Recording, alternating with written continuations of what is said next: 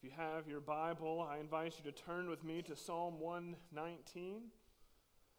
Or you'll find the text printed in your bulletin. As you're turning there or looking in your bulletin, I want to challenge you with something as we begin the new year. I want to challenge you to bring your Bible to church.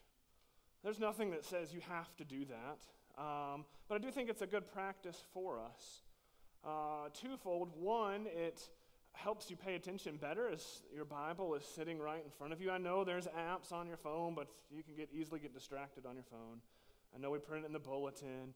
Uh, but if you have your Bible with you, it'll help you pay attention better. It will also help you be more likely to read your Bible throughout the week because uh, you'll know where it is and you will have it in front of you. I preach from the English Standard Version. That's what Barry preached from.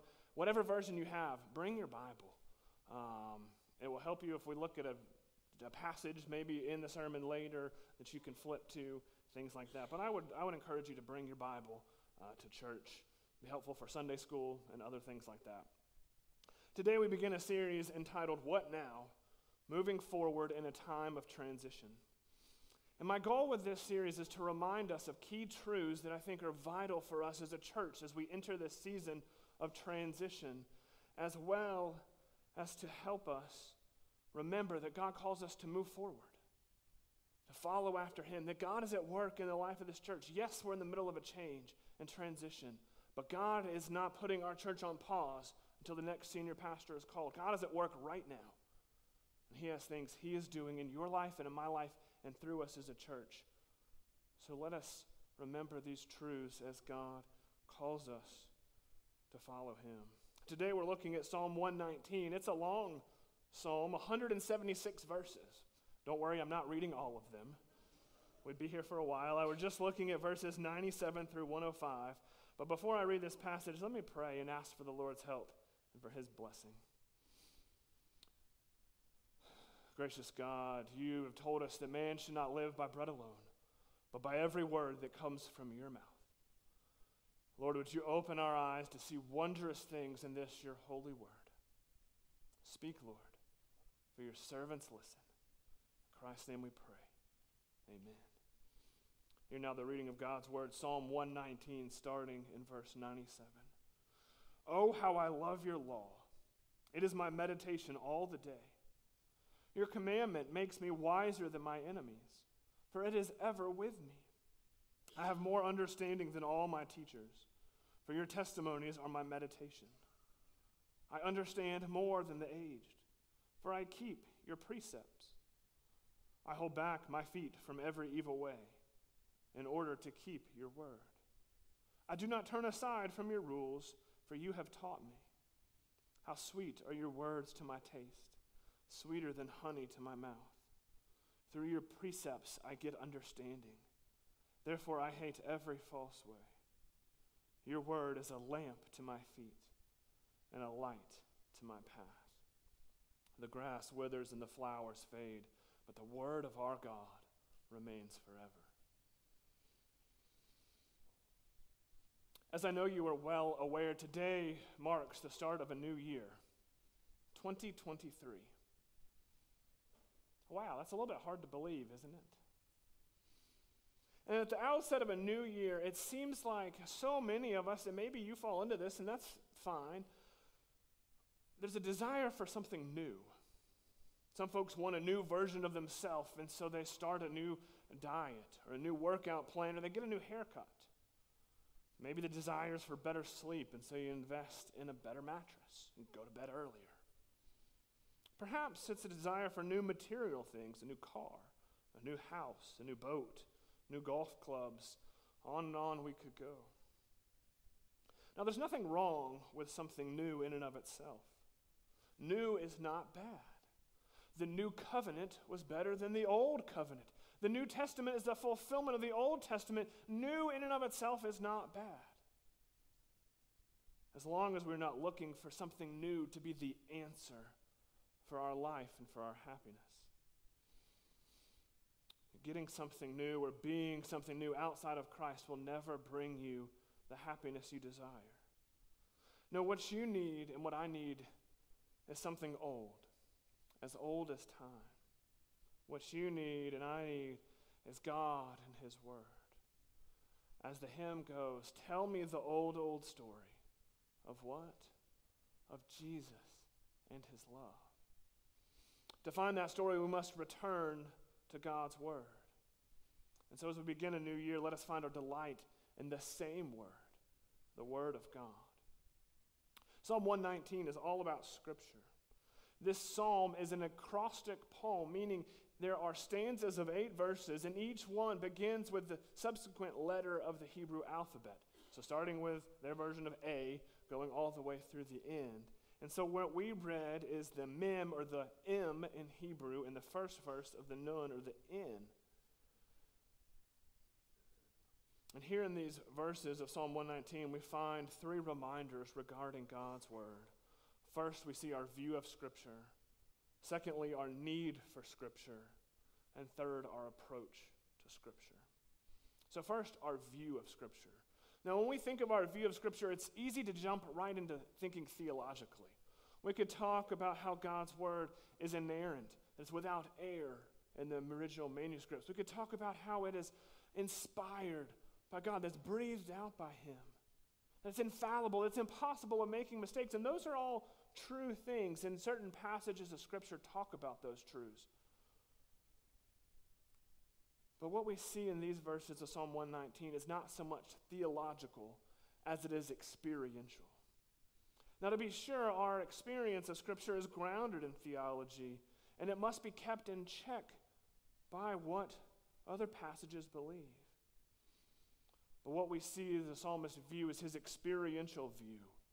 Not just what he knows in his head, but what he experiences in his life and in his heart. So, what can we learn from him? Psalmist begins by saying, Oh, how I love your law. Now, perhaps you're thinking, Love the law? I mean, I could see how you could love God's word, but the law, I mean, that's just command after command after command. Why in the world would you love something like that? Well, if that's you, you're not alone. A great Christian author C.S. Lewis really struggled with this for a long time.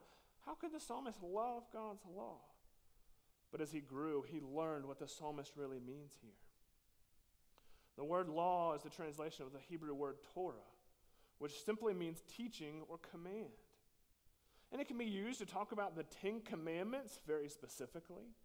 It can be used to talk about the, all of the commands in the Old Testament more broadly. And it can even refer to all of Scripture, particularly the Old Testament, which was Scripture the time uh, when this was written, uh, or, or even in Jesus' day. And when we encounter this word Torah or law in the Bible, it's not always immediately clear what the referent is. And so we have to look at the context. And the context here shows us that what the psalmist is talking about is God's word as a whole, but with a specific emphasis on the commands of God. That is what he loves. Well, how can we grow to love God's law? We must realize that God's law has two primary purposes. First, it shows us our sin and a need of a Savior. Without the law, God telling us what is right and wrong, we would not know how sinful we really are, and therefore we wouldn't see how desperately we need a Savior. Secondly, the law guides our life, shows us how to live as followers of Christ. The psalmist loves God's law, which raises an important question Do you? Do you love God's word and the commands therein? Do I? How might you know? Well, do you enjoy reading your Bible? Do you make time in God's word a priority each day? Do you strive to come to church week after week to hear God's word read and preached? If so, then hopefully there's a love for God's word. Now, you can do all those things and not love God's word. But if you're not doing them, it's, it's very hard to say that there's a love for God's word. We also see here in this part of Psalm 119 that the psalmist views God's word as sweet. As I told the kids in verse 103, it says, How sweet are your words to my taste, sweeter than honey to my mouth. Do you like sweet foods? I have to admit, I have a sweet tooth. I love sweets. I will eat pretty much anything sweet unless it has too much coconut in it. But have you ever thought you were getting something sweet only to find out it wasn't what you thought? Like you pour a glass of tea and you're excited only to find out it's unsweet and you just almost spit it out of your mouth because this is South Carolina and we like our tea the Bojangles way with like syrup almost in it.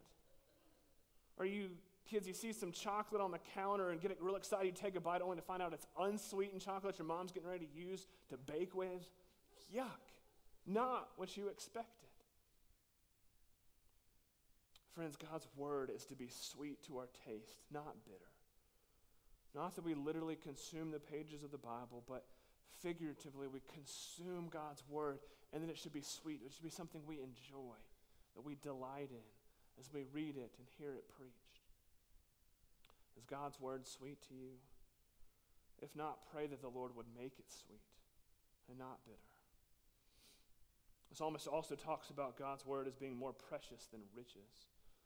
Verse 72, earlier than what we read, he says this The law of your mouth is better to me than thousands of gold and silver pieces. Talk about a high value of Scripture. It's more valuable to him than riches untold.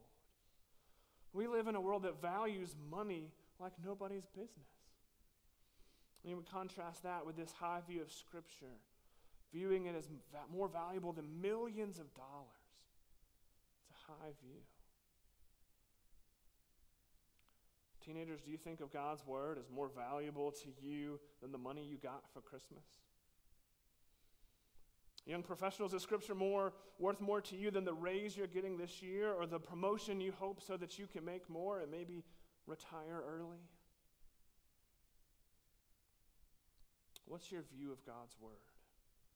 Does it match that of the psalmist? If not, ask the Lord to grow your view of His Word. It's a prayer that I promise He will love to answer. So that's our view of Scripture, and it leads to the second truth we see here, and that's our need for Scripture. The bulk of this stanza, Psalm 119, is about the impact God's Word has on the life of the believer. The psalmist says in verse 98 Your commandment makes me wiser than my enemies, for it is ever with me. In other words, God's Word, through the work of the Spirit of God, brings wisdom. And the psalmist talks in verse 99 about how he has more understanding than his teachers. And then in verse 100, how he has more under, he understands more than the aged. He's not boasting about himself. No, he's saying, Look, God and his word teaches me. Therefore, I have more wisdom than those around me. Yet the very fact that these verses teach about wisdom reveals a key truth. In and of ourselves, we are needy. Now, we don't like to think of ourselves like this, do we? Do you like to stop and ask for directions? No, I'll find it. I'm not asking for help. Do you love pulling out the instruction manual before you start a project? No, I'll figure it out. I don't care if it takes me twice as long. I don't want to read that. Kids, do you love when your parents tell you what to do? No, you want to be independent. We all do. We think of ourselves as like we have it all together. But the Bible is very clear that we are needy people. Deep down, we all need God and His Word. Friends, sin has had a deeper impact on us than we realize. Our rebellion against Almighty God has impacted all parts of us, including our mind. We're not as smart as we think we are. We're prone to misunderstand things. We're prone to be easily led astray. So we need God's Word. Part of why we don't love the Bible and devote ourselves to its study is we have too low a view of Scripture and too high a view of ourselves. Do you realize how needy you are? Do you recognize that in and of yourself you do not have what you need to be a godly spouse or a godly parent or grandparent or employee or employer or friend or neighbor? It's humbling to admit. But if we don't admit it, then we'll never study God's Word in order to learn and grow. Your view of Scripture is directly connected to your understanding of your need. If you don't think you need it, you won't regularly study it or hear it preached. If it's true that we need God's word, and it is, then what kind of impact does it have? Well, the word of God, as these verses tell us, give wisdom. Wisdom is the practical application of the truths of Scripture into everyday life. Part of that wisdom is knowing our sin and our need for Jesus. The last verse in our text, verse 105, says, Your word is a lamp to my feet and a light to my path. How often do we struggle with what to do? What does God want from me? And how quick are we to look to other people to give us advice instead of going to God's word? To let that be the lamp to your feet and the light to your path. Pastor John Stott aptly says, We must allow the word of God to confront us, to disturb our security to undermine our complacency and to overthrow our patterns of thought and behavior. In other words, sin and the devil makes us complacent. We can begin to think that we're just fine in this Christian life. Hey, we're better than so and so, or we're better than we used to be. But God's word challenges us. Are you regularly challenged as you open God's word to read it? I hope so. Are you challenged and maybe offended from time to time from what you hear from this pulpit? I hope so. That's a good thing because Scripture confronts us, it challenges us. We need our toes stepped on from time to time. Yes, there's comfort in God's Word, but there's also challenge. Sometimes we need a loving rebuke from God's Word. The story is told of an older evangelist who understood this principle the importance of, of the Bible. And on the flyleaf of his Bible, he wrote this This book will keep you from sin, or sin will keep you from this book. This book will keep you from sin, or sin will keep you from this book. How true are those words? God's word shows us our sin, shows us how to avoid it, to live in wisdom. But if we're living in sin, the last thing we want to do is read our Bible. The wisdom found in God's word also comforts and encourages us. Warren Wiersbe says the remedy for discouragement is the word of God. When you feed your heart and mind with its truth, you regain your perspective and find renewed strength. Now, I'm not undermining the severity of some forms of depression or anxiety, but so much of those have a spiritual component to them.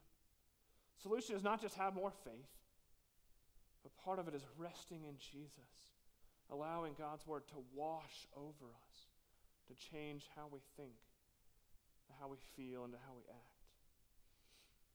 Remember, God's word is powerful. This is no ordinary book. Hebrews 4 says, The word of God is living and active, sharper than a two edged sword, piercing the division of joint and marrow, of soul and spirit, and discerning the intentions of the heart.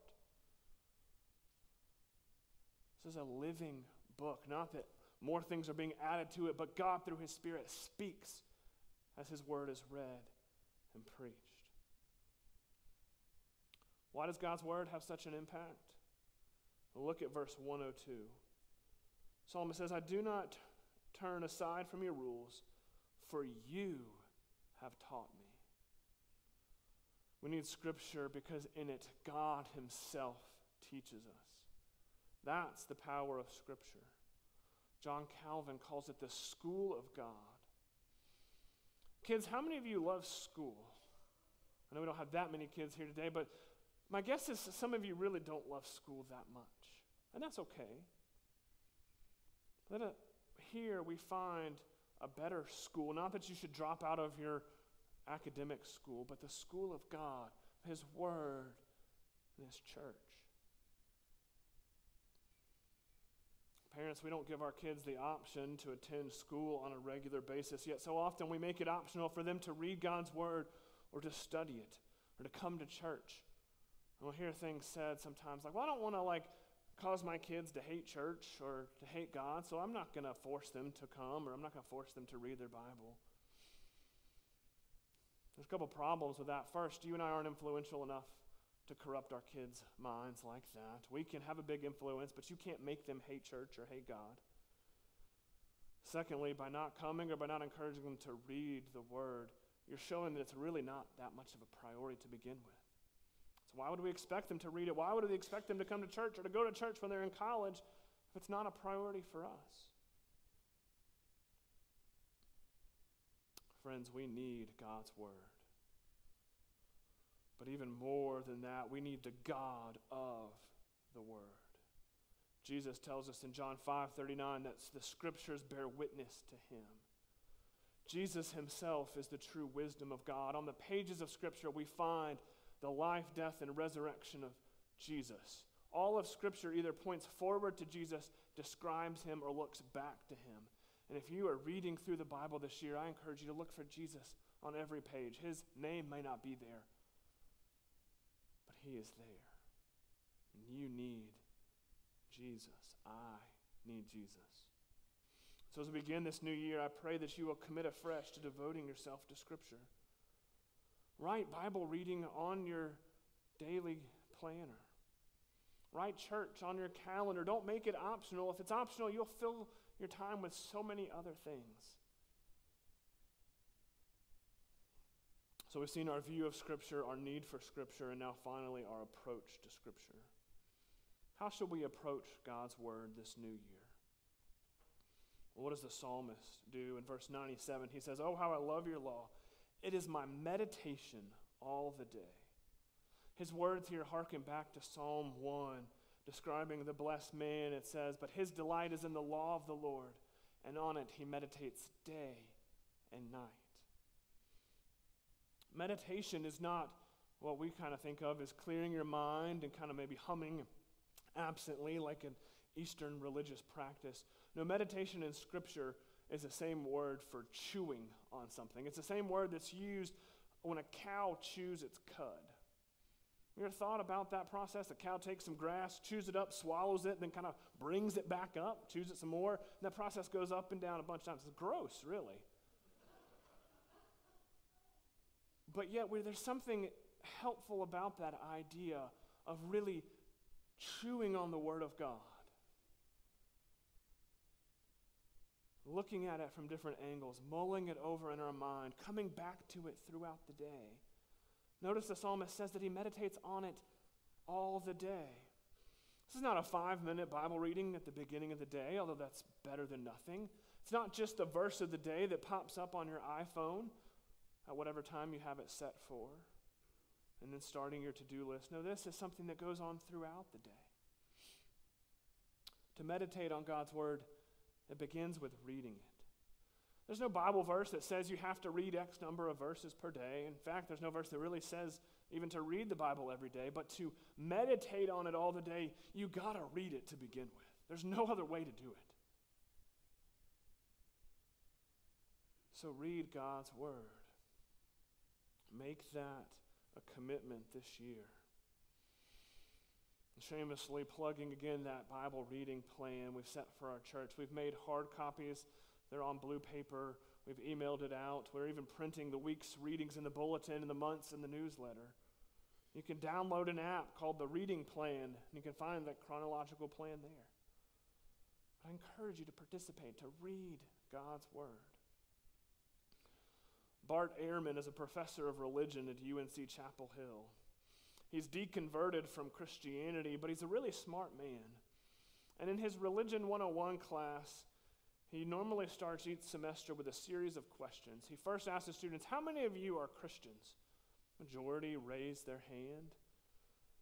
And then he says, So, how many of you believe that the Bible is the Word of God? Majority of the hands stay up. And then he says, How many of you have read the entire Bible? most of the hands go down. And then he replies, So you mean to tell me that you believe that you're a Christian, that this is God's word that he has given to you, yet you've not taken the time to read what he's given you? And then proceeds to try to undermine Christianity and the validity of the Bible using a bunch of absurd points that really don't have validity. But he's got a point. If we're followers of Christ, then we should be people of this book. And I don't say that to try to guilt you, but if you've never read through the Bible, why not now? Maybe you've read it a hundred times. Do it again. J.C. Ryle and A.W. Tozer have both said it takes a whole Bible to make a whole Christian. There's so much we can learn from every single page, even those genealogies, those parts of Leviticus that you might struggle with. There are things that you can learn.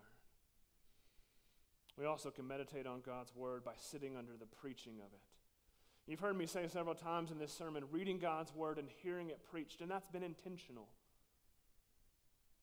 We live in a society that emphasizes the individual rather than the corporate, but in God's economy, the corporate is more important than the individual. Yes, God saves individuals, but He saves them as a people, a group. God makes a covenant with His people. There's no me and Jesus in the Bible. In Acts 2:42 we see certain things that the early church was committed to. It says and they devoted themselves to the apostles' teaching and the fellowship, to the breaking of bread and the prayers. There are elements of worship, the first of which is the apostles' teaching. That's the public proclamation of the word of God, what we know as preaching. The Westminster Shorter Catechism says the Spirit of God makes the reading, but especially the preaching of the Word, an effectual means of convicting and converting sinners and building them up in holiness and comfort through faith unto salvation. One of God's chosen instruments is the preaching of His Word. And I say that with a level of trepidation as the one preaching God's Word most Sundays going forward. But God's word, as it's faithfully preached, is authoritative, and we need it. You cannot grow as a follower of Christ if you're not regularly hearing God's word preached. Yes, read it on your own, but also come hear it preached. May God work in our hearts. Also, we can meditate on God's word by memorizing it. Verse 11 says, I have stored up your word in my heart that I might not sin against you. And Paul says in Colossians 3:16, let the word of Christ dwell in you richly. May we let God's word dwell in our hearts richly. May we do it for God's glory. Friends, remember that we have the word of God right here. God is so kind to give us his word. We're blessed to have it in our language, to have it in our home. That's not always been the case throughout church history. Remember, God's word gives life, and in it we find Jesus. Anthony Bruce tells the story of the British liberation of Palestine during World War I in his book, The Last Crusade. And during one particular battle, a combined force of British, Australians, and New Zealanders were pressing on the rear of the Turkish retreat over an arid desert. This attacking force outdistanced their water carrying camel train. Their water bottles were empty, and so things got desperate. With no water in the desert, you're not going to last very long. Major V. Gilbert said, Our heads ached and our eyes became bloodshot and dim in the blinding glare. Our tongues began to swell, our lips turned to purplish black and burst. The desperate force battled on to Sharia. There were wells there. And had they not been able to get to the place by nightfall, thousands of those soldiers were doomed to die of thirst. Gilbert goes on to say, We fought that day as men fight for their lives. We entered Sharia station on the heels of the retreating Turks. The first objects we met, that met our view were the great stone cisterns full of cold, clear drinking water. In the still night air, the sound of water running into the tanks could be distinctly heard, maddening in its nearness. Yet not a man murmured when orders were given for the battalions to fall in two deep, facing the cisterns. And then he describes the priority the wounded first, and then those on guard duty, then company by company. It took four hours till the last soldier had their drink. And all that time, they had been standing 20 feet from a low stone wall, on the other side of which were thousands of gallons of water. They were so close to the water, but didn't realize it.